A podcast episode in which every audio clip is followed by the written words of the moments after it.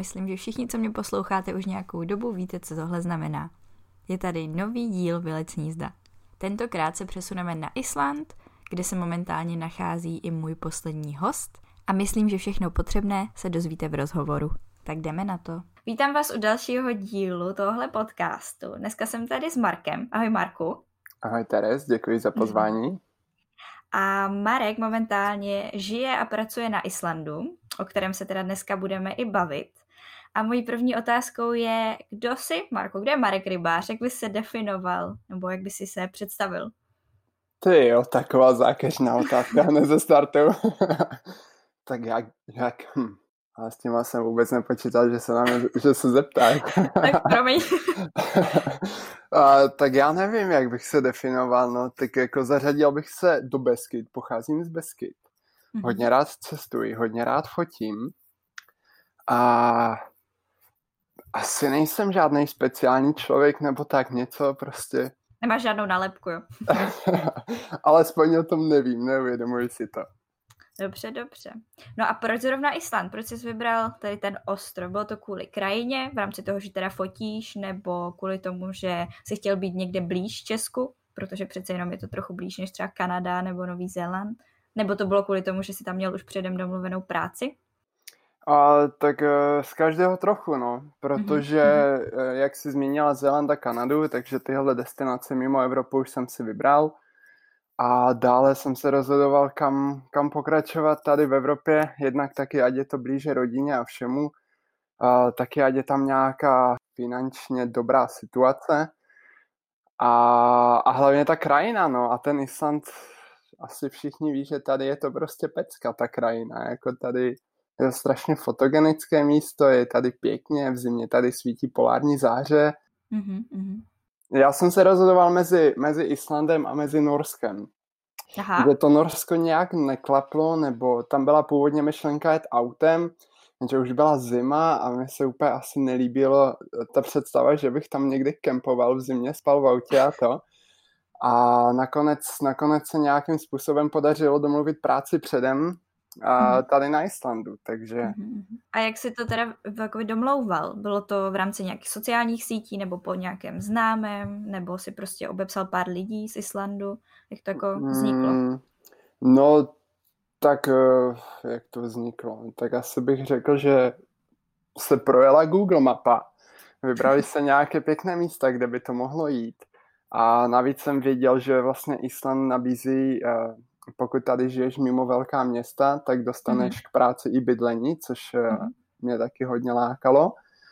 Vlastně 2 mouchy jednou ranou, že jo? Takže jsem hledal prostě mimo Reykjavík, mimo velké hlavní město a chtěl jsem být zároveň i poblíž někde, kdybych náhodou chtěl letět někde na dovču nebo něco takového. Tak jsem se našel tady tuhle vesničku a už jsem měl předem nějaké zkušenosti ze zemědělství z Nového Zélandu, takže jsem jak kdyby vsázel na jistotu, že když tady obepíšu nějaké skleníky nebo něco takového, tak by to mohlo docela klapnout. Takže se tady naskytlo tohle a jsem tady. A co přesně teda teďkom děláš? Nebo co je teda náplní tvojí práce? No tak konkrétně úplně takovej zemědělec nejsem teďkom. Ale začal jsem tady v rajčatovém skleníku a vlastně všechno okolo toho. A teďkom právě díky covidu toho naši zaměstnavatele využili a rozhodli se rozestavět firmu, takže posledních pár měsíců se podílím na stavbě. Takže jsem tady vlastně stavbař teďkom. Takže to máš takové různorodé. Jo, docela jo.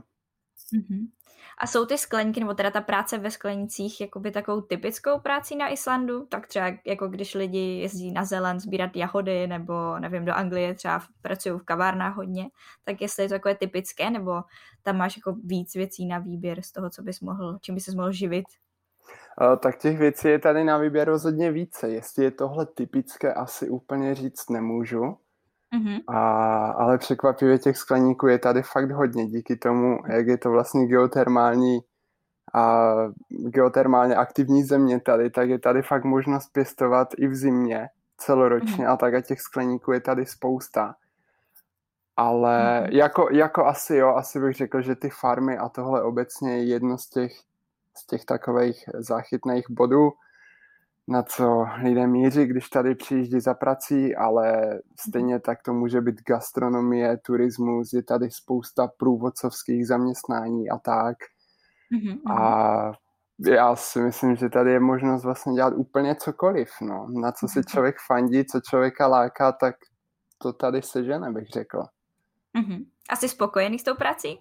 Tak jako samozřejmě, že jsem spokojený a taky to může být vždycky i lepší, že jo, ale jako nestěžuju si.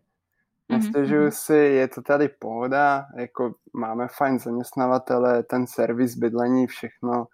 Jsem tady sám, bydlím sám, mám vlastní bydlení, mám parádní příjem, nemám tady žádné výdaje na život, protože jsem uprostřed ničeho. Takže jako jo, asi to naplnilo očekávání, bych řekl. Tak to je super. A je to teda normální, když pracuješ takhle mimo ty větší města, že máš to ubytování?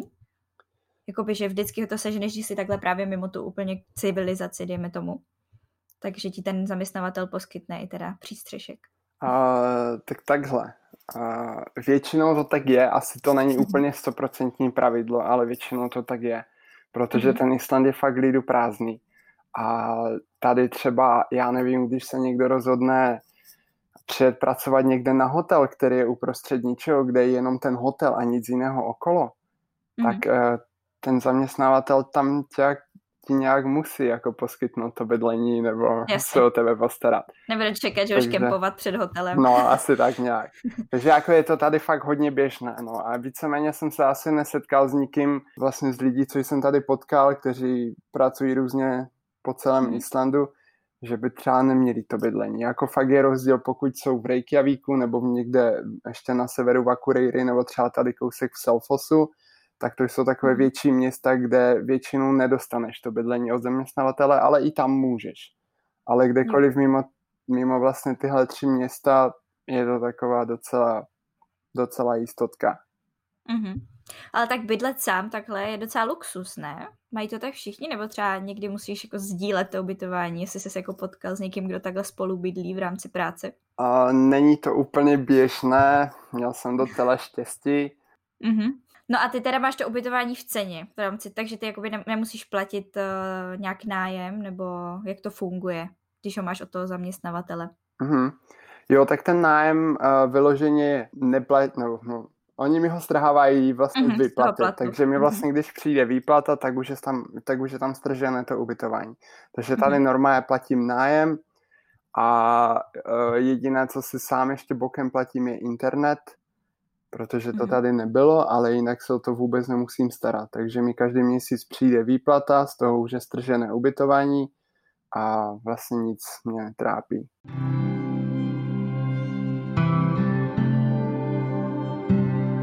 No a když se teda vrátíme ještě k tomu procesu, jak se jako na ten Island dostat, tak já jsem teda vím, že vízum tam mít nemusíme v rámci České republiky, ale je něco, co třeba musíš zařídit předtím, než tam odlítáš? Asi by bylo fajn se odhlásit ze systému doma v Česku. Jasně. Takže jsem se odhlásil z pracáku akorát a pojišťovnu jsem nemusel řešit vlastně, protože to je díky tomu, že Island je na území evropského hospodářství, není to Evropská unie, ale území evropského hospodářství, tak oni to mají docela propojené, všechny ty úřady a všechno. Takže já jsem si tady akorát potom vyřídil nějaké islandské pojištění, nebo jsem si tady zaregistroval svoje sociální číslo a ono se to tak nějak všechno propojilo, že oni teď v Česku vlastně ví, že jsem tady na Islandu, že tady funguju, pracuju, a vlastně jsem nemusel nic řešit, kromě toho pracáku teda. Pokud si to tedy pamatuju správně, už se mi to trošku míchá všechny ty předchozí zkušenosti. Tak to je ale fajn, že člověk se nemusí takhle před tím odjezdem stresovat ničím. No já myslím, že kdyby třeba tady člověk přiletěl normálně na dovolenou a najednou se rozhodl, že tu zůstane, tak i tak by to šlo. Jako na dálku se dá zařídit všechno tím, jak jsou ty země propojené. A jako nic, no. Možná potom teda bych akorát doporučil nějaké cestovní pojištění, že jo, ze začátku nechci třeba člověk najde nějakou tu práci nebo si tady vyřídí všechny ty potřebné věci, tak ať je krytý. Jo, asi není úplně super doufat v tom, že se ti nic nestane během toho. No, přesně tak. A já jsem ještě četla, že člověk, pokud chce být na Islandu déle jak 3 měsíce, tak by se měl někde registrovat na nějakém úřadu, státní správy nebo něco takového, tak musel jsi to dělat? Nebo... Určitě. Já teda nevím, jak jsou ty pravidla, po jaké době musíš a nemusíš. Podle mě musíš hned od prvního dne, když chceš tady pracovat a chceš zařídit bankovní účet a všechno, tak si musíš vyřídit sociální číslo, kterému se tady říká Kenitala. A potom vlastně akorát tuším, že když už překročíš ty 3 měsíce, tak máš nárok, ale nemusíš si zažádat o permanentní tu Kenitalu. Aha. Takže to jsem dělal, ale myslím, že to není povinnost. A je tam jako nějaká výhoda, když máš tu permanentní? Já člověče úplně nevím. Takže to nic moc jako nezmění.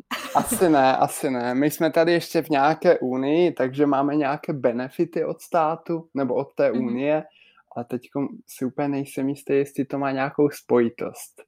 Jasně. Takže... Ok, to nevadí. V pohodě. A co mě ještě zajímá, jak je to s financema na Islandu, protože předpokládám, že asi teda s českým platem nebo teda s českým nějak zázemím tam člověk se asi úplně neuživí, ale jak je to tam třeba poměr jako tvůj plat nebo respektive plat někoho, kdo tam pracuje a toho, co si chceš koupit v rámci třeba stravování nebo když chceš někam, nevím, si zajít třeba na pivo, když to jde. No, tak jako Island patří mezi jednu z nejdražších zemí na světě, takže ty ceny tady tomu docela odpovídají. Takže dovolená je to určitě drahá, když se tady člověk vydá jenom vyloženě cestovat a užívat si, tak ho to bude stát docela dost peněz. Ale když tady potom najdeš práci, tak už se to dá docela pěkně vybalancovat. Alkohol je tady určitě drahý, to jo. A jídlo, jako samozřejmě je to drahší, ale třeba mi to nepřijde úplně tak strašné. Konkrétně veganské produkty mi tady přijdou cenově úplně stejné jako v České republice, což je docela zvláštní, když to vezmeš poměr těch výplat. A když tady začneš pracovat, tak ti většinou nabídnou minimálku, nebo něco málo navíc, ale i ta minimálka je tady pořád relativně hodně, protože i spousta těch Islanďanů fakt jako maká za tu minimálku. Takže třeba, jako když se u nás v Česku řekne minimálka, tak ruce pryč, ale tady je to docela běžné. Takže to člověku takhle stačí v podstatě. Jo, jako úplně v pohodě. Že bys toho nepřežil. Úplně v pohodě, jako. Navíc ještě, když třeba člověk bydlí tak jako já někde na farmě uprostřed ničeho, tak má fakt ty náklady na život úplně minimální. S tím, že vlastně, když mi strhnu tady bydlení a udělám si nákup na celý měsíc, tak já si troufnu říct, že mi 75% z výplaty zůstává bokem. Pokud si nekupuju nějaké objektivy nebo něco takového. Jo. Aha. Takže není třeba si přivydělávat ještě něčím dalším. Ne, vůbec ne. Jako to je fakt super tady a je to taky jeden z důvodů, proč jsem zamířil na Island, protože si tady člověk fakt pěkně vydělá. Teďkom to není úplně takové růžové, protože islandský kurz letí docela hodně dolů. A taky díky covidu a tak, ale stále je to super, stále je to fajn. Aha, tak to je dobrý, protože já jsem právě, mi kdysi kamarád ještě vyprávěl, že byl na Islandu jako dovči, asi na týden a taky kempovali a říkal, že teda ke konci už se živili jenom burákovým máslem a fazolem, až to bylo prý jako nejlevnější nebo co, takže mě to docela vyděsilo, jako... To může být, no, záleží, jak hodně low cost si to chceš udělat, no. No to je pravda, no. No, jako takhle, já jsem tady zmínil, že si odkládám až 75% výplaty, tak jenom abych to ujasnil všem, tak já nejsem typ člověka, co skrblí každou korunu a tak a konkrétně na tom jídle já fakt nešetřím, já se snažím jít zdravě a já když něco chci, tak jdu a koupím si to. Ale já víceméně jako jsem minimalista a neutrácím za zbytečné věci a kupuju si jenom to, co skutečně potřebuju. A jídlo je jedna z těch věcí. A ty velké nákupy teda děláš jenom jednou měsíčně? Nebo i víckrát? Záleží jak kdy. Poslední dobou jezdím zhruba 1 za 2 týdny do města na nákup, takže 2krát do měsíce si zajedu nakoupit. Někdy je to častěji, někdy je to méně, záleží jak velký nákup udělám. A jak se dopravuješ do toho obchodu? No, měl jsem tady, na léto jsem si koupil vlastní auto Aha. Ale jinak to je další výhoda z těch benefitů zaměstnavatelů, když žiješ takhle někde uprostřed ničeho, že oni ti dost často nabízejí i auto, že si můžeš půjčit na výletování, aha, na kupování a tak. Takže my tady máme normálně možnost si půjčit stavkáru a aha, zajet si nakoupit. Tak to je super, jo, že člověk jako nemusí se strachovat ještě. Ne, to a když třeba nemáš řidičák, tak dostal by ses nějak od tama, kde teďko momentálně žiješ, do obchodu?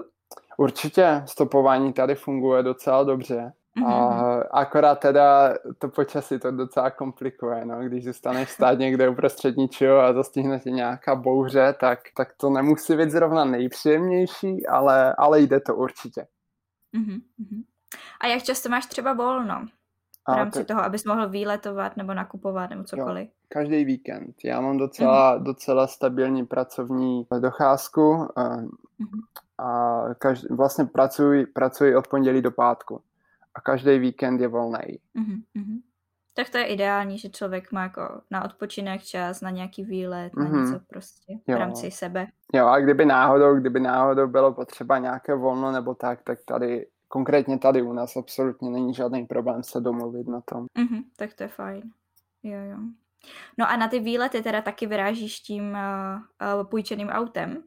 Nebo třeba s někým z kamarádů, jestli třeba pracují někde jinde nebo tam, že se domluvíte a všichni se jako půjčíte to auto. Jako, jak často je možno si to auto půjčit, víš? Že třeba vás tam pracuje víc? Tady spousta lidí žije dlouhodobě a mají svoje vlastní auta. Mm-hmm. Takže třeba na tyhle výlety nějaké další, jako byly nedávno, jsme jeli na ledovcové jeskyně, tak to jsme jeli tady s kamarádkou, co má vlastní auto.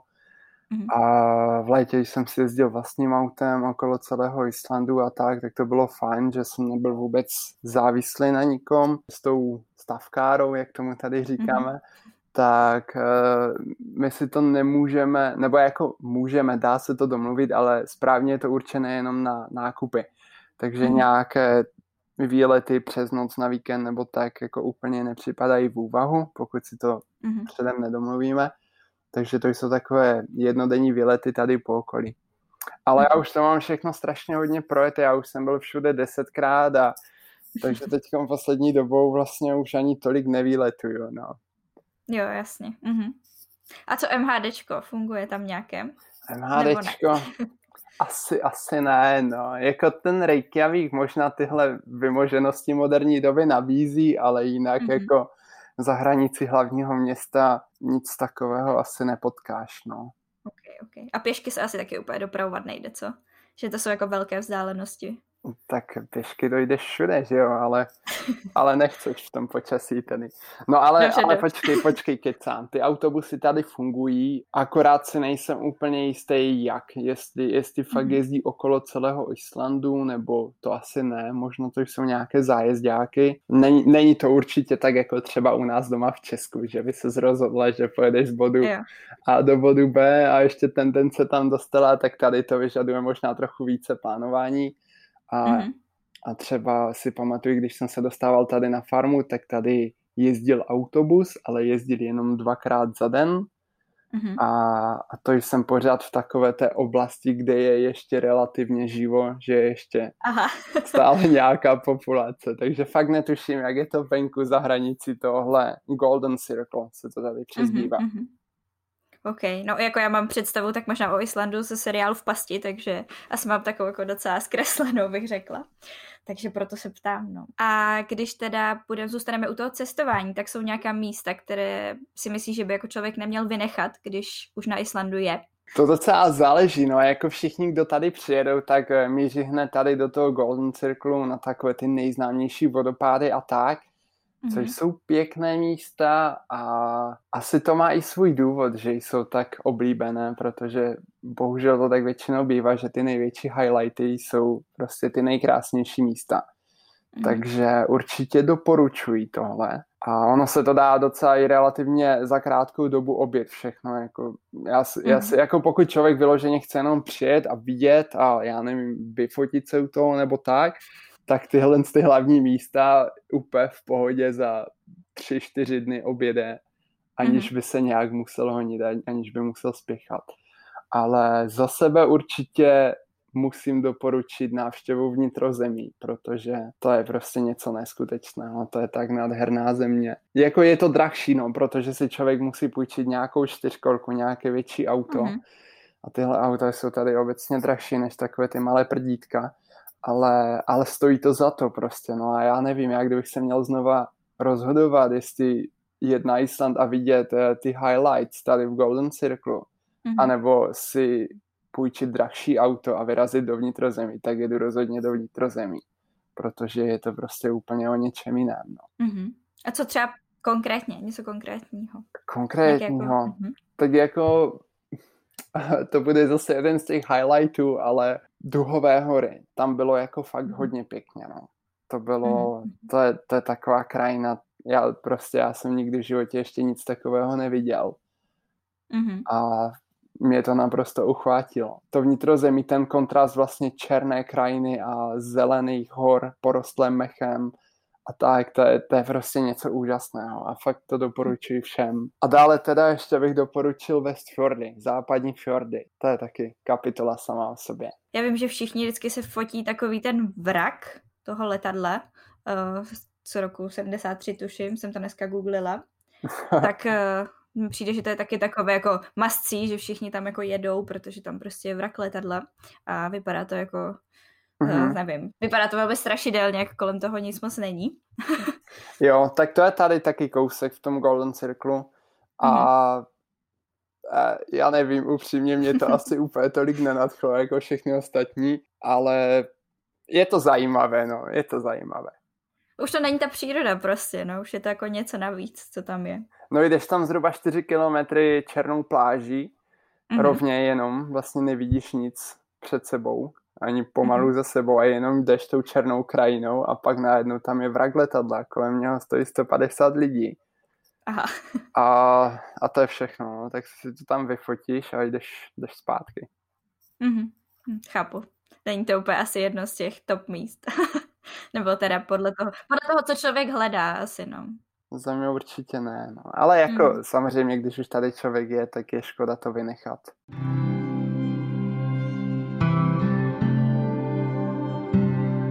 A máš třeba i nějaké jako osvědčená místa na polární záři, kde jako si říkáš, jo, tak tam určitě bude, když tam pojedu, anebo je to spíš o tom, že člověk musí jako sledovat ty data a zjišťovat si, jaké bude počasí a tak podobně. Mm-hmm. Tak určitě čím severněji seš, tak tím lepší to bude. Mm-hmm. A taky čím dále od světelného znečištění, tím lépe, což je tady kolem Skleníku docela problém, protože tady to fakt jako svítí, když jedeš v noci zpátky tady k nám, tak to vidíš třeba 30-40 kilometrů odtud, už vidíš, jak to svítí. Takže určitě nedoporučuji pozorovat polární záři ve městech a u skleníku. Takže kdekoliv vyjed někdy do tmy a je vlastně jedno, jestli seš na jihu nebo na severu. Ta záře je tady víceméně všude. Nemám žádné osvědčené místa, protože já, když fotím polární záři, tak jsem vždycky tady u nás jenom. Jako i tady to jde, i přes ty skleníky, i přes to světelné znečištění ze skleníku to jde, ale není to úplně ono, no, jakože vím, že kdybych byl někde jinde, tak je to mnohem intenzivnější zážitek. Ale jinak teda stačí se řídit v podstatě skoro tím stejným jako u hvězd, že logicky ve městech toho prostě moc nevidíš a když je větší tma a příroda, tak je to prostě... Jo, ideální. Přesně tak. Když tak, já jsem četla, nebo dívala jsem se, že máš na tohle téma i článek na blogu, tak to když tak dám i dolů pod podcast, kdyby to někoho zajímalo nějak blíž. Jo, super. Mě by zajímalo ještě, jako, na čím jsi třeba přemýšlel, nebo jaká byla tvoje reakce, když jsi viděl polární záři poprvé. Předpokládám, že to teda nebylo na Islandu, ale... No, teď tady vyzním jako úplně největší cíťa, ale já když jsem viděl poprvé polární záři, tak to bylo na Aljašce, to jsme tam kempovali, úplně párta skvělých lidí a jsme tam byli prostě někde v divočině, nedaleko Národního parku Denali a nikdo z nás s tím nepočítal, že jo, jsme tam seděli okolo ohně, dělali jsme si nějaké jídlo a najednou se ta obloha z ničeho nic rozsvítila. A ono to bylo docela dost silné, jakože mělo to i fialové barvy a tak, což jako úplně často nevidíš. A pro mě to byla taková emoce, že já jsem normálně začal brečet. Že, ale takové ty jako radost, takové ty slzy štěstí, taková ta radost, víš, já jsem se začal jako úplně strašně moc smát a radovat a prostě se spustily slzy a tak nějak jsem to prožíval, protože já jsem si vždycky strašně moc přál zažít polární záři, vidět jí, fotit jí a všechno a mě to od jak živa fascinovalo tohle, takže a ten moment, že ještě jak s tím člověk nepočítá a to byl konec srpna, jo, to je, třeba to na Islandu ještě nemáš tomu ani a nebo možná už trošku, ale tam na Aljašce byla tma a já jsem s tím prostě vůbec nepočítal. To bylo takové překvapení, jakože mě to naprosto dostalo v ten moment. A pořád ti to připadá jako tak krásné. Předpokládám, že už to není jako úplně poprvé, ale jestli to člověka třeba omrzí, nebo jestli pořád jako vnímáš jako něco wow. A já jsem ten člověka, kterého to neomrzí určitě, protože jednak je to i spojené s tou fotografií, tam je vždycky co nového tvořit a mě to strašně baví, já tady neustále pozoruju předpovědí a čekám, jestli to bude a vím, že ráno vstávám do práce, ale stejně chodím celou noc ven a čekám, jestli konečně něco bude a tak a takže jako za mě to určitě neomrzí, no, ale jako těžko říct, jo, jako jsem tady jenom teďkom zažívám teprve druhou zimu a ještě jsem toho neměl tolik, abych se toho nějak přesytil nebo tak nějak, ale nevím, no jako kdybych se měl na to pouze dívat, tak možná je to slabší, ale tím, že já hledám ty kompozice a vytvářím ty fotky a tak pro mě je to vždycky neskutečná euforie, pokaždé, když se rozsvítí obloha, tak já zářím s ní. Tak to je náhodou hezké. No. Já bych tady akorát možná dodal, že ta polární záře není očima tolik viditelná jako technologii, takže to, co dokáží naše fotoaparáty, je prostě někde jinde, než to, co potom skutečně vidíme lidským okem. Jo? Takže spousta lidí třeba, když zažívá poprvé polární záři, tak ti řeknu, že to bylo úplně o ničem, že to vůbec nebylo tak, jak to znají z fotek a tak, což je bohužel pravda, jako to bohužel je to tak prostě, no. Ale když se ti zadaří, když seš fakt někde ve tmě, jako třeba my na té Aljašce, a obloha ti naprosto exploduje, tak i tím lidským okem to jde fakt jako pěkně zažít, no, a vidět pěkně barevně sytě. Ale neděje se to. Prostě. Musí mít člověk štěstí, je to hodně o štěstí a není to úplně běžné, jo, jakože dost často je ta záře na obloze, ale není dostatečně silná, aby z toho člověk měl takový ten požitek, jaký asi většinou na poprvé očekává. Takže ty jsi měl vlastně na poprvé ten zážitek docela jako unikátní. Jo, to jako jo, to se hodně povedlo.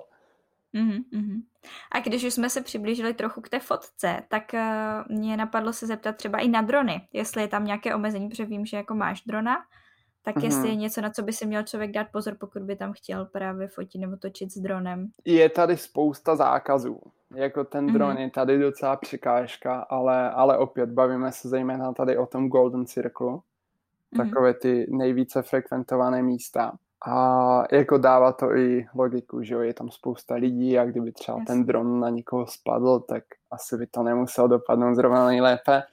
Takže kolem těchto hlavních míst jsou víceméně všude zákazy. Potom jsou zákazy i v národních parcích, takže to je taky problém.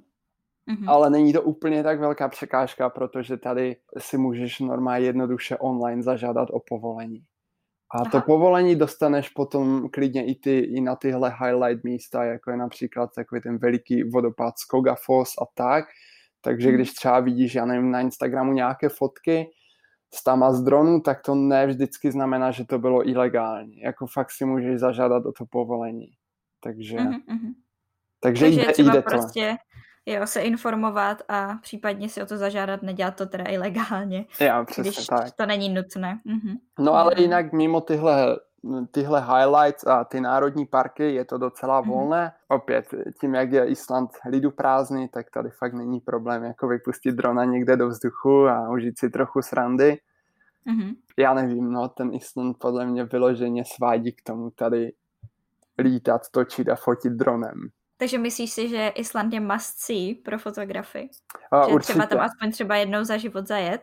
Hlavně tady se to fotí fakt samo, jako já pokaždé, když někde jedu, tak já mám co fotit a je to určitě, no, jako, je to parádní země na to focení, no.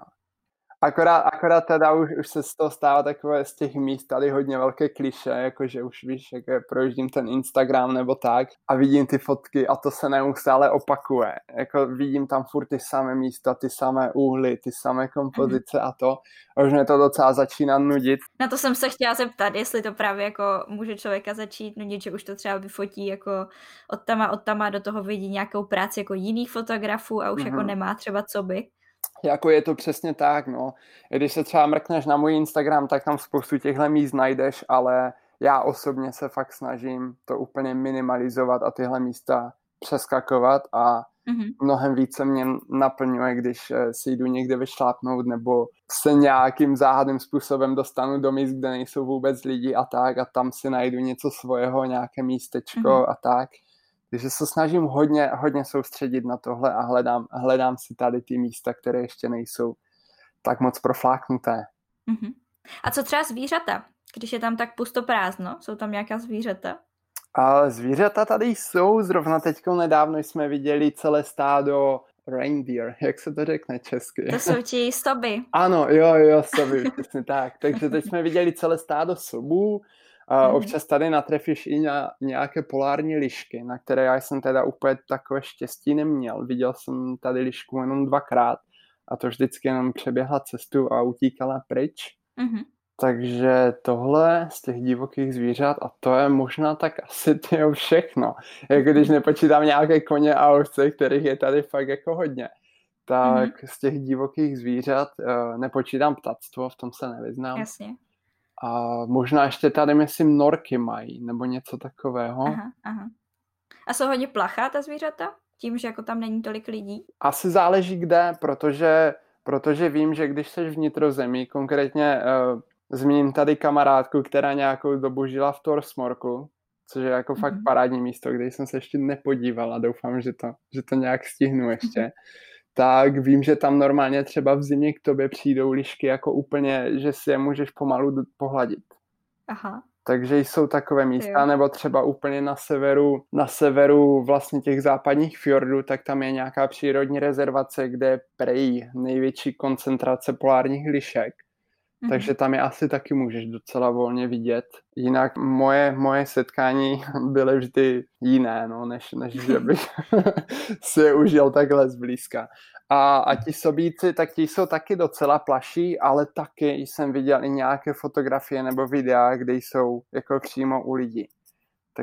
Takže možná jste měl třeba jenom smůlu, protože pokaždé utíkali. Ale taky, když máš asi štěstí, tak se můžeš dostat blíže.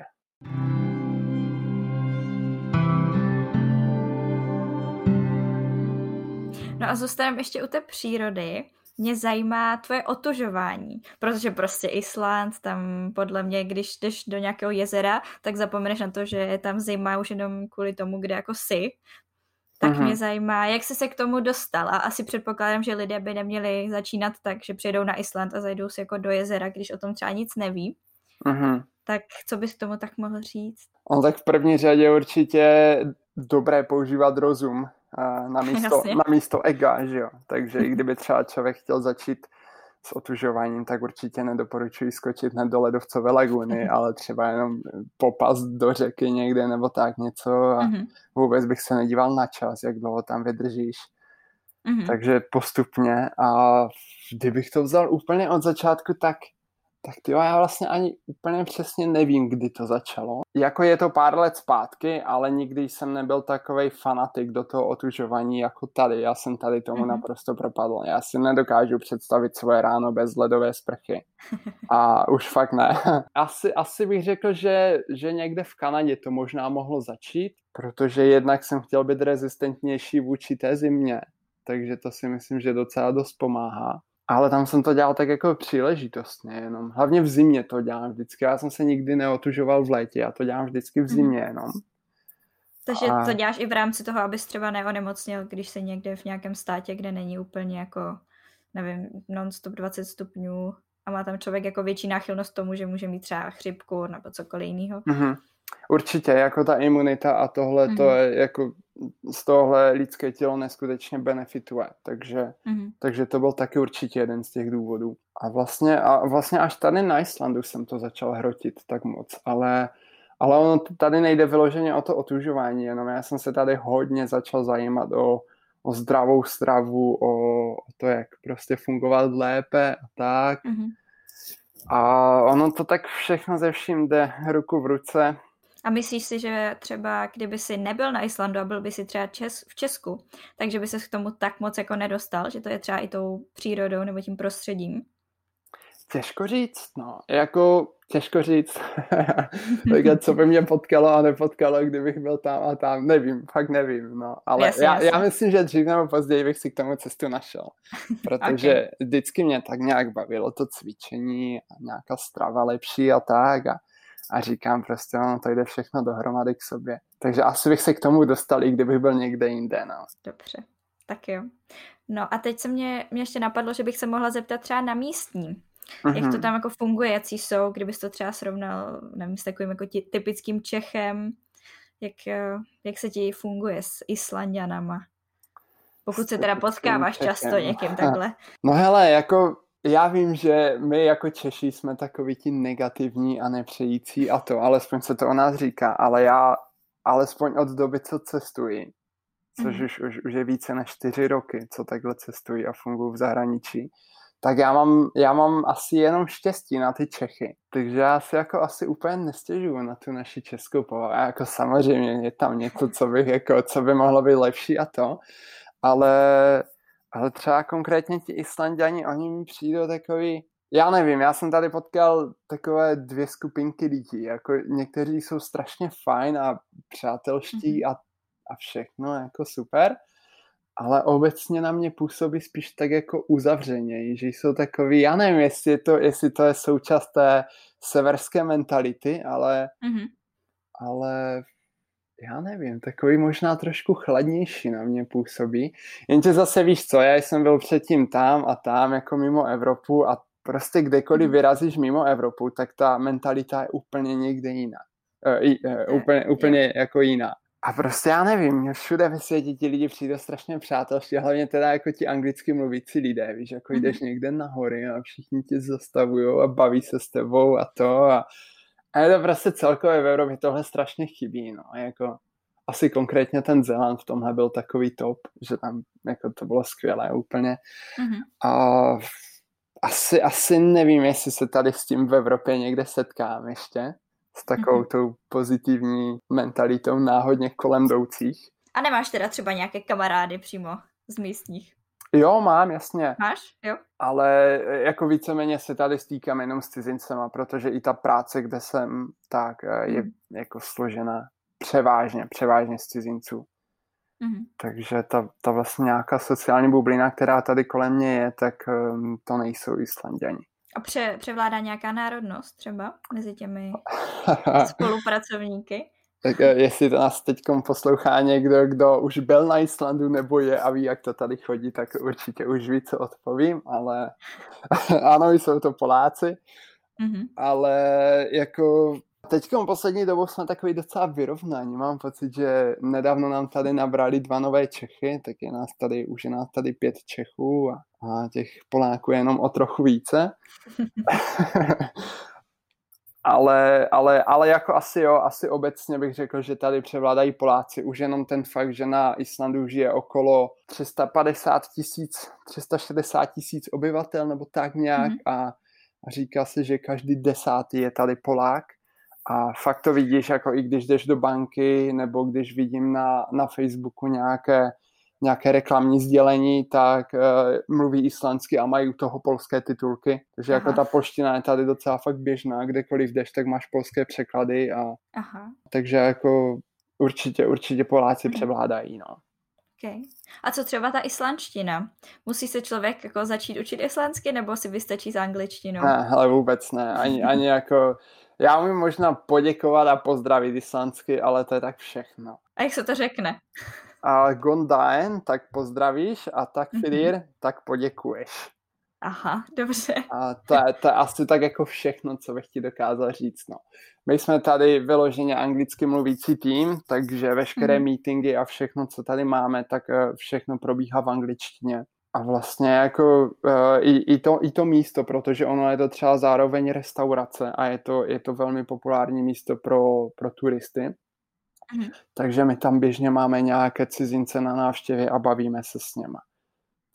Takže já tady víceméně od prvního dne funguji jenom s angličtinou. A vlastně, když jsem tady přiletěl v tom listopadu minulý rok, tak to ještě nebyl covid a ještě tady fungoval ten masivní turismus. A nekecám, mě trvalo možná první 3 dny, než já jsem slyšel islandštinu. Aha. Jo, jako fakt tady všude byla jenom americká angličtina nebo nějaká čínština nebo něco takového. A tu islandštinu tady fakt člověk moc nevšiml. Neslyšel. Nebo aspoň jsem si nevšiml, jsem chtěl říct. Protože jestli tady žije těch 350-360 tisíc lidí, tak si vím, že tady ročně zavítá až 2 miliony turistů. Tak si to jenom představ, ten nepoměr. Jo? A ta islandština se tady fakt schovává někde. Ale tak Islanďané asi umí všeobecně nějak jako dobře anglicky, ne? Když to srovnám třeba s nějakým základem, který máme my, a který mají třeba oni, tak mi přijde, že jsou na tom daleko líp s angličtinou. Jo, oni jako mluví fakt perfektně. Ten přízvuk tam je, ten islandský, to je takové, je to zábavné, ta islandská angličtina, baví mě to. Ale jako mluví perfektně ti lidi, jako fakt umí. Potkal jsem akorát jednou člověka, takovou starší paní, která uměla anglicky jenom trošičku. To bylo v průběhu stopování, takže ta cesta byla taková docela tichá, ale to bylo fakt jenom jednou. Jako a i malé děti tady, když já nevím, potkáš nějaké děti na ulici, že jo, ty si chcou povídat nebo tak na ně spustíš anglicky, řekneš jako, že neumíš islandsky a oni normálně pokračují v angličtině, jako odhadem třeba nejmladší člověk, se kterým jsem se tam tady bavil anglicky, mohl být tak 6-7 let starý a to jsem fakt jako, to mi spadla brada na zem, jako jo. Takže jako oni fakt umí, no, ti Islanďani. To je super. To si myslím, že nám tady trošku chybí v Česku, no.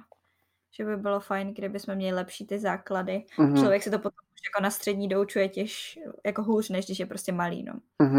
Jo, určitě, no. Jako tak to vzdělání, to školství, to je tam téma samo o sobě. A vlastně já sám, když jsem začal cestovat, tak jsem angličtinu téměř vůbec neovládal. A naučil jsem se to až v průběhu, když jsem neustále mluvil a potkával lidi a snažil jsem se zdokonalovat, tak vlastně až to cestování mě naučilo mluvit anglicky. A dneska už to zvládám docela dobře, jako nemám absolutně problém se domluvit, udržovat konverzaci a to. Ale jako jo, souhlasím s tebou, že je to problém u nás, jako konkrétně Češi. Teda alespoň ti mladí lidi už mám pocit, že to zvládají lépe, ale starší generace, tam to ještě vázne, no.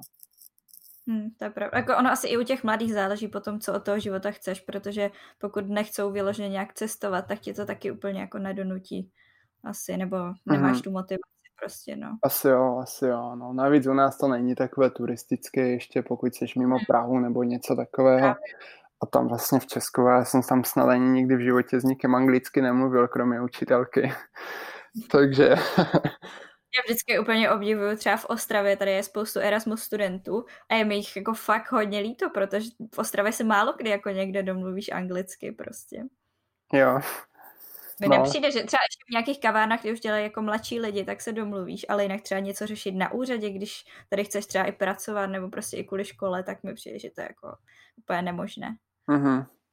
No ještě tam jsou nějaké mezery, kam se to dá posunout. Jo, určitě.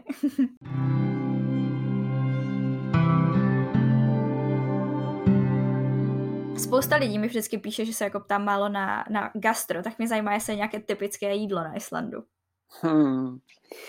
Tak já asi úplně nejsem ten pravý člověk, abych zodpověděl tuhle otázku, protože moje gastro vypadá tak, že když jdu do kavárny, tak se tam dám nějaký zákusek, nějaký dortík A nebo tady mám v Reykjavíku jednu oblíbenou restauraci, kde dělají parádně veganské burgery, což taky není úplně typicky islandská záležitost.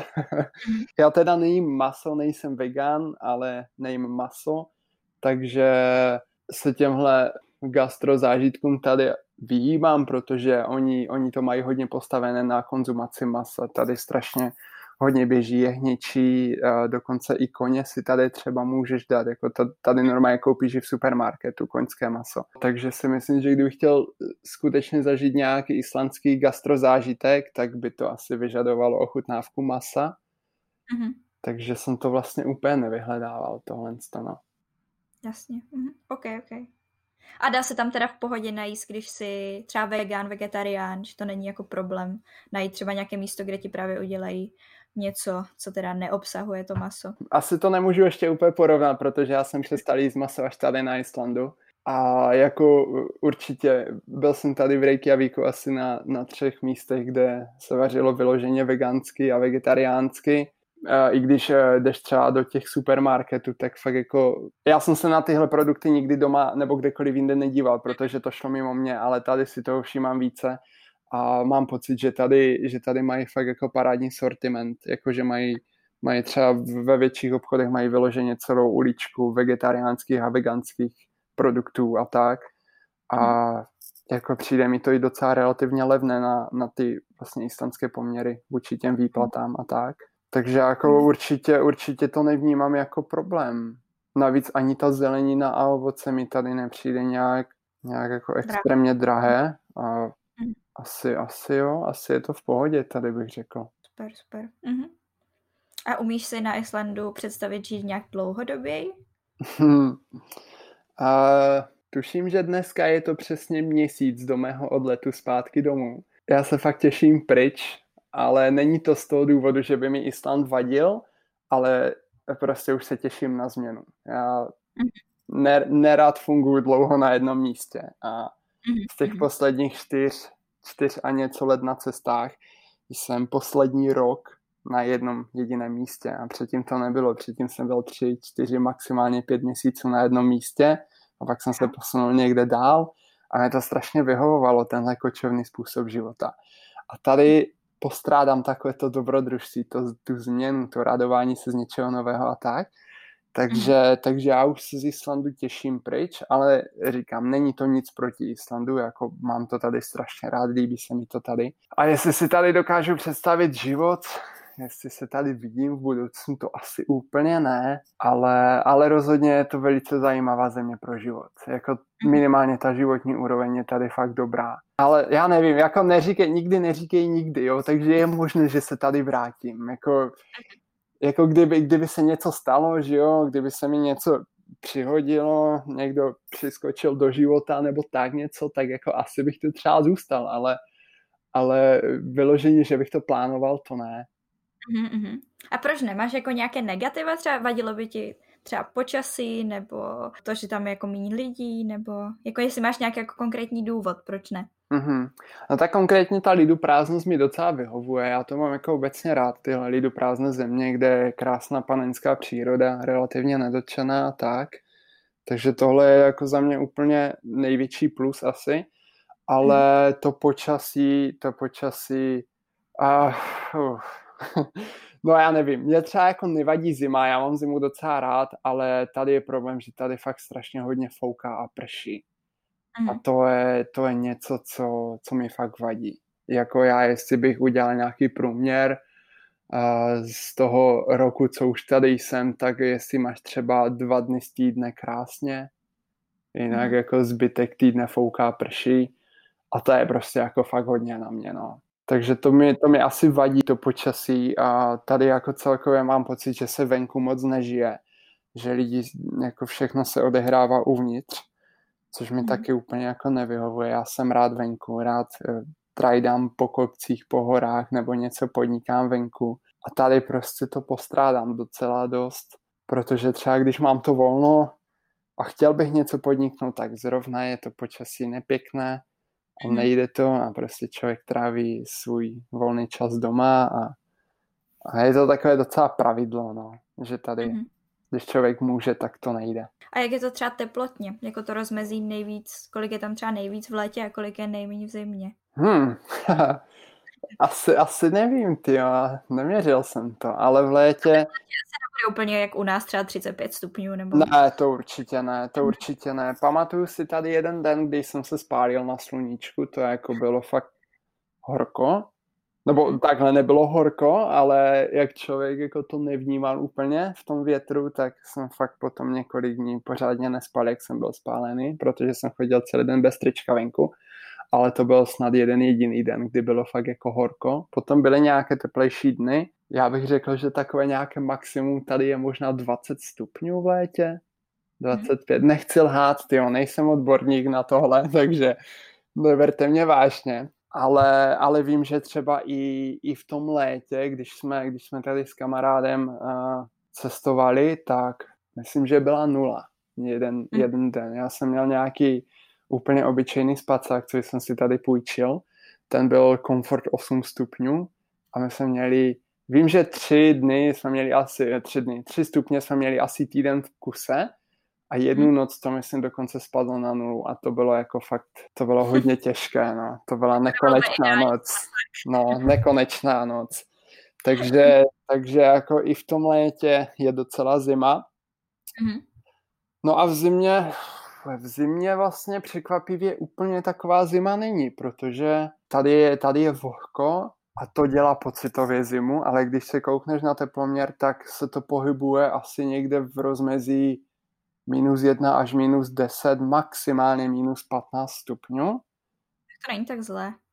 Ale já mluvím tady za ten jih, jo? Já jsem na jihu, nevím, jak je to třeba na severu, ale jako byl jsem překvapený, že tady vlastně úplně taková zima není. Spíš pocitově, no, když teda máš to vlhko ve vzduchu a fouká vítr, tak to je, i když máš třeba 0 venku, tak máš pocit, že je -20. Takže, ale jako na teploměru taková velká zima není tady.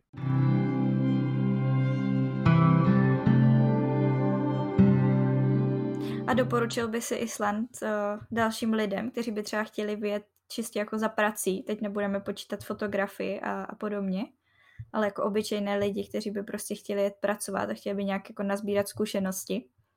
Tak já tohle jako obecně doporučuji lidem vycestovat, jako ať už kvůli zkušenostem, nebo třeba kvůli financím, nebo kvůli té krajině nějaké, kterou třeba doma nemáme a tak. Jazyk za mě jako všechno fajn a já vždycky doporučím všem, jako ať jedou kamkoliv, tak ta zkušenost za to prostě stojí. A myslíš si, že z těch zemí, které si už takhle jako procestoval, ve kterých si pracoval, bys třeba dal Island někde nahoru? Teď myslím jako v rámci té pracovní zkušenosti spíš, než teda jako nějakého cestování, to asi má každá země to svoje. Tak asi vlastně úplně nevím, kam bych to zařadil, protože tady se podle mě úplně nedá rozhodovat podle závislosti na zemi, na dané zemi, ale jak má člověk štěstí nebo jaké má ambice. Za čím tady přejedeš, co chceš dělat, protože můžeš tady jet čistit záchody, anebo tady můžeš jet průvodcovat lidi někde na ledovcích, že jo? Takže tady je asi těžko odpovědět, no. Záleží. Okay. A máš ještě něco, co bys chtěl dodat, na co jsem se tě třeba nezeptala a co si myslíš, že by mělo zaznít? Já myslím, že jsi mě docela kvalitně vyspovídala, takže mě asi takhle spatra nic nenapadá. Takže stačí, jo. Nic, co by vyloženě chybělo úplně. Asi možná zpětně si vzpomenu, ale teďka momentálně mě nic nenapadá. Pohodě. Tak jo.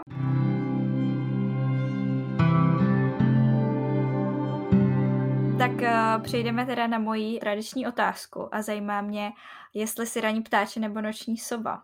Něco mezi. Takovou kategorii mám taky. Tak jako, já nevím, tak mi řekni ty, kam se to řadí. Usínám někde mezi 10. a 11. a vstávám mezi 7. a 8. Já to je, no, tak nic. A tak kdy jsi třeba produktivnější? Jako v které části dne? Snažím se být ráno, ale není to moje přirozená vlastnost, protože jsem produktivnější večer. Ale protože když večer začnu něco dělat, pracovat nějak na svých věcech nebo cokoliv, tak tak potom mám problém se spaním a potom si rozhodím celý můj biorytmus a nemám to rád, když jsem produktivní večer, takže se snažím přeučit na ranní produktivitu. Tak hodně štěstí. Já myslím, že to třeba jde naučit se to, jako když člověk fakt má tu vůli.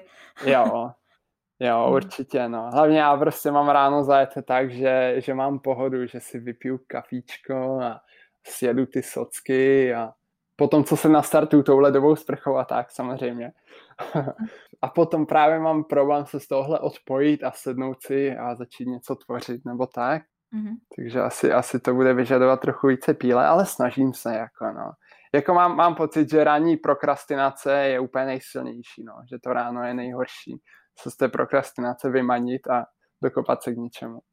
Ale půjde to, já tomu věřím. Jo, určitě. A kde tě můžou třeba lidé kontaktovat, pokud by se chtěli ještě na něco zeptat, nebo případně se podívat na fotky, anebo si přečíst něco? Tak určitě budu rád, když se mrknou ke mně na Instagram, to je asi taková platforma, kde jsem úplně nejvíce aktivní. Taky si můžu třeba pročíst něco málo z blogu. A to je asi tak všechno. Já bych jim úplně nedoporučoval, ať se mě na něco ptají. Já bych radši všem doporučil, ať používají Google, protože kolikrát jako mi stávají vlasy z těch otázek, takže ne, jako já mám problém, že jako já nevím, jestli tohle česká vlastnost nebo ne, ale jako prostě kolikrát máš fakt jednodušší tu otázku napsat do Google a mít okamžitě odpověď, než ji napsat někomu a čekat jako x hodin nebo třeba dní, než ti odpoví zpátky a tak. Tak jako asi bych všem doporučil teda, ať raději používají Google, než aby se ptali ostatních. Jasně, pokud se teda nejedná fakt o nějakou konkrétní věc, co prostě jako není dohledatelná na internetu. Dobře.